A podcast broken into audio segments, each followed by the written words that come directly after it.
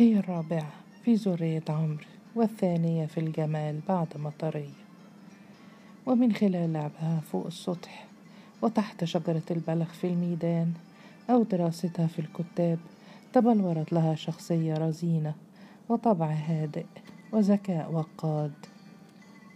نادرا ما التحمت في نقار مع إخوتها، وعند احتدام العنف كانت تنزوي في ركن قانعة بمشاهدة ما يجري مما ستدعى للشهادة عليه فيما بعد. ورغم أنها فاقت أمها بجمالها إلا أنها كانت تمت إليها في الهيئة العامة عاد الطول، الأمر الذي جعل راضية تخصها بإعجاب شديد. وبخلاف أخواتها حفظت المبادئ التي تلقتها في الكتاب ونمتها بالاجتهاد، فكانت الوحيدة بينهن التي تواظب على قراءة الصحف والمجلات. وفي زياراتها لآل مراكيبي بسراي ميدان خيرت أو آل داود بالعباسية الشرقية كانت تسجل في وعيها ما تراه من أناقة الترتيب وآداب المائدة وإيقاع الحديث وجمال الموضة، وتحاول اكتسابه والتطبع به ما وسعتها الحيلة وسمحت به الظروف.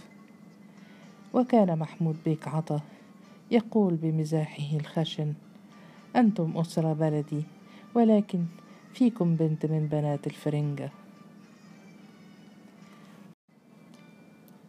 وأدركتها المراهقة، ولكنها لم تعاشر طويلا أحلام العواطف الدفينة السرعة، لما تقدم لخطبتها صديق لأخيها عامر يدعى حسين أبيل صاحب دكان تحف في خان الخليلي. زامل أخاها حتى البكالوريا ثم خلف أباه في الدكان عقب وفاته، وكان رغم شبابه ذا سمات فحلة وثبت به إلى الرجولة قبل الأوان. ضخم الجسم، كبير الرأس، حاد البصر، وعلى خلق كريم وثراء لا بأس به. وبخلاف صدرية ومطرية، زفت سميرة إلى زوجها في حي الظاهر بشقة في عمارة جديدة بشارع ابن خلدون، وجاء ذلك مناسبا لها تماما، فصادقت كثير من الأسر اليهودية وتعلمت العزف على البيانو، وربت كلبة لولو كانت تصحبها في نزهتها بحديقة الظاهر بيبرس. ولما علم عمرو بذلك قال محتجا ومسلما بالأمر الواقع في آن واحد: ما شاء الله، ولا حول ولا قوة إلا بالله. وكان حسين قبيل ميسور الحال وكريما، فتفجرت ينابيع الحياة الرغيدة في مسكنه، وأشبعت سميرة هواها الكامن إلى الموضة والمعيشة الأنيقة. وضاعف من سرورها ما طبع عليه زوجها من جميل المعاشرة وأدب المعاملة، وأمام الآخرين كان يخاطبها بقول: يا سميرة هانم، وتناديه بقولها: يا حسين بيك. وكان الرجل يجمع في قلبه بين الوطنية الصادقة والتدين العميق، وينشرهما في قلب أي من أخواتها. كذلك كان تدينها أسلم من الشوائب، إذ كانت أقل أخواتها تأثرا بغيبيات راضية،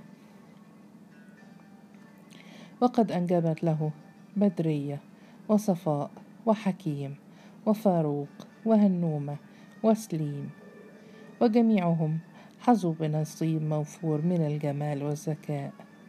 وتعاون الوالدان على تربيتهم تربية سليمة في كنف الدين والمبادئ، ومن أول يوم قالت له: سنعلم البنات كالصبيان.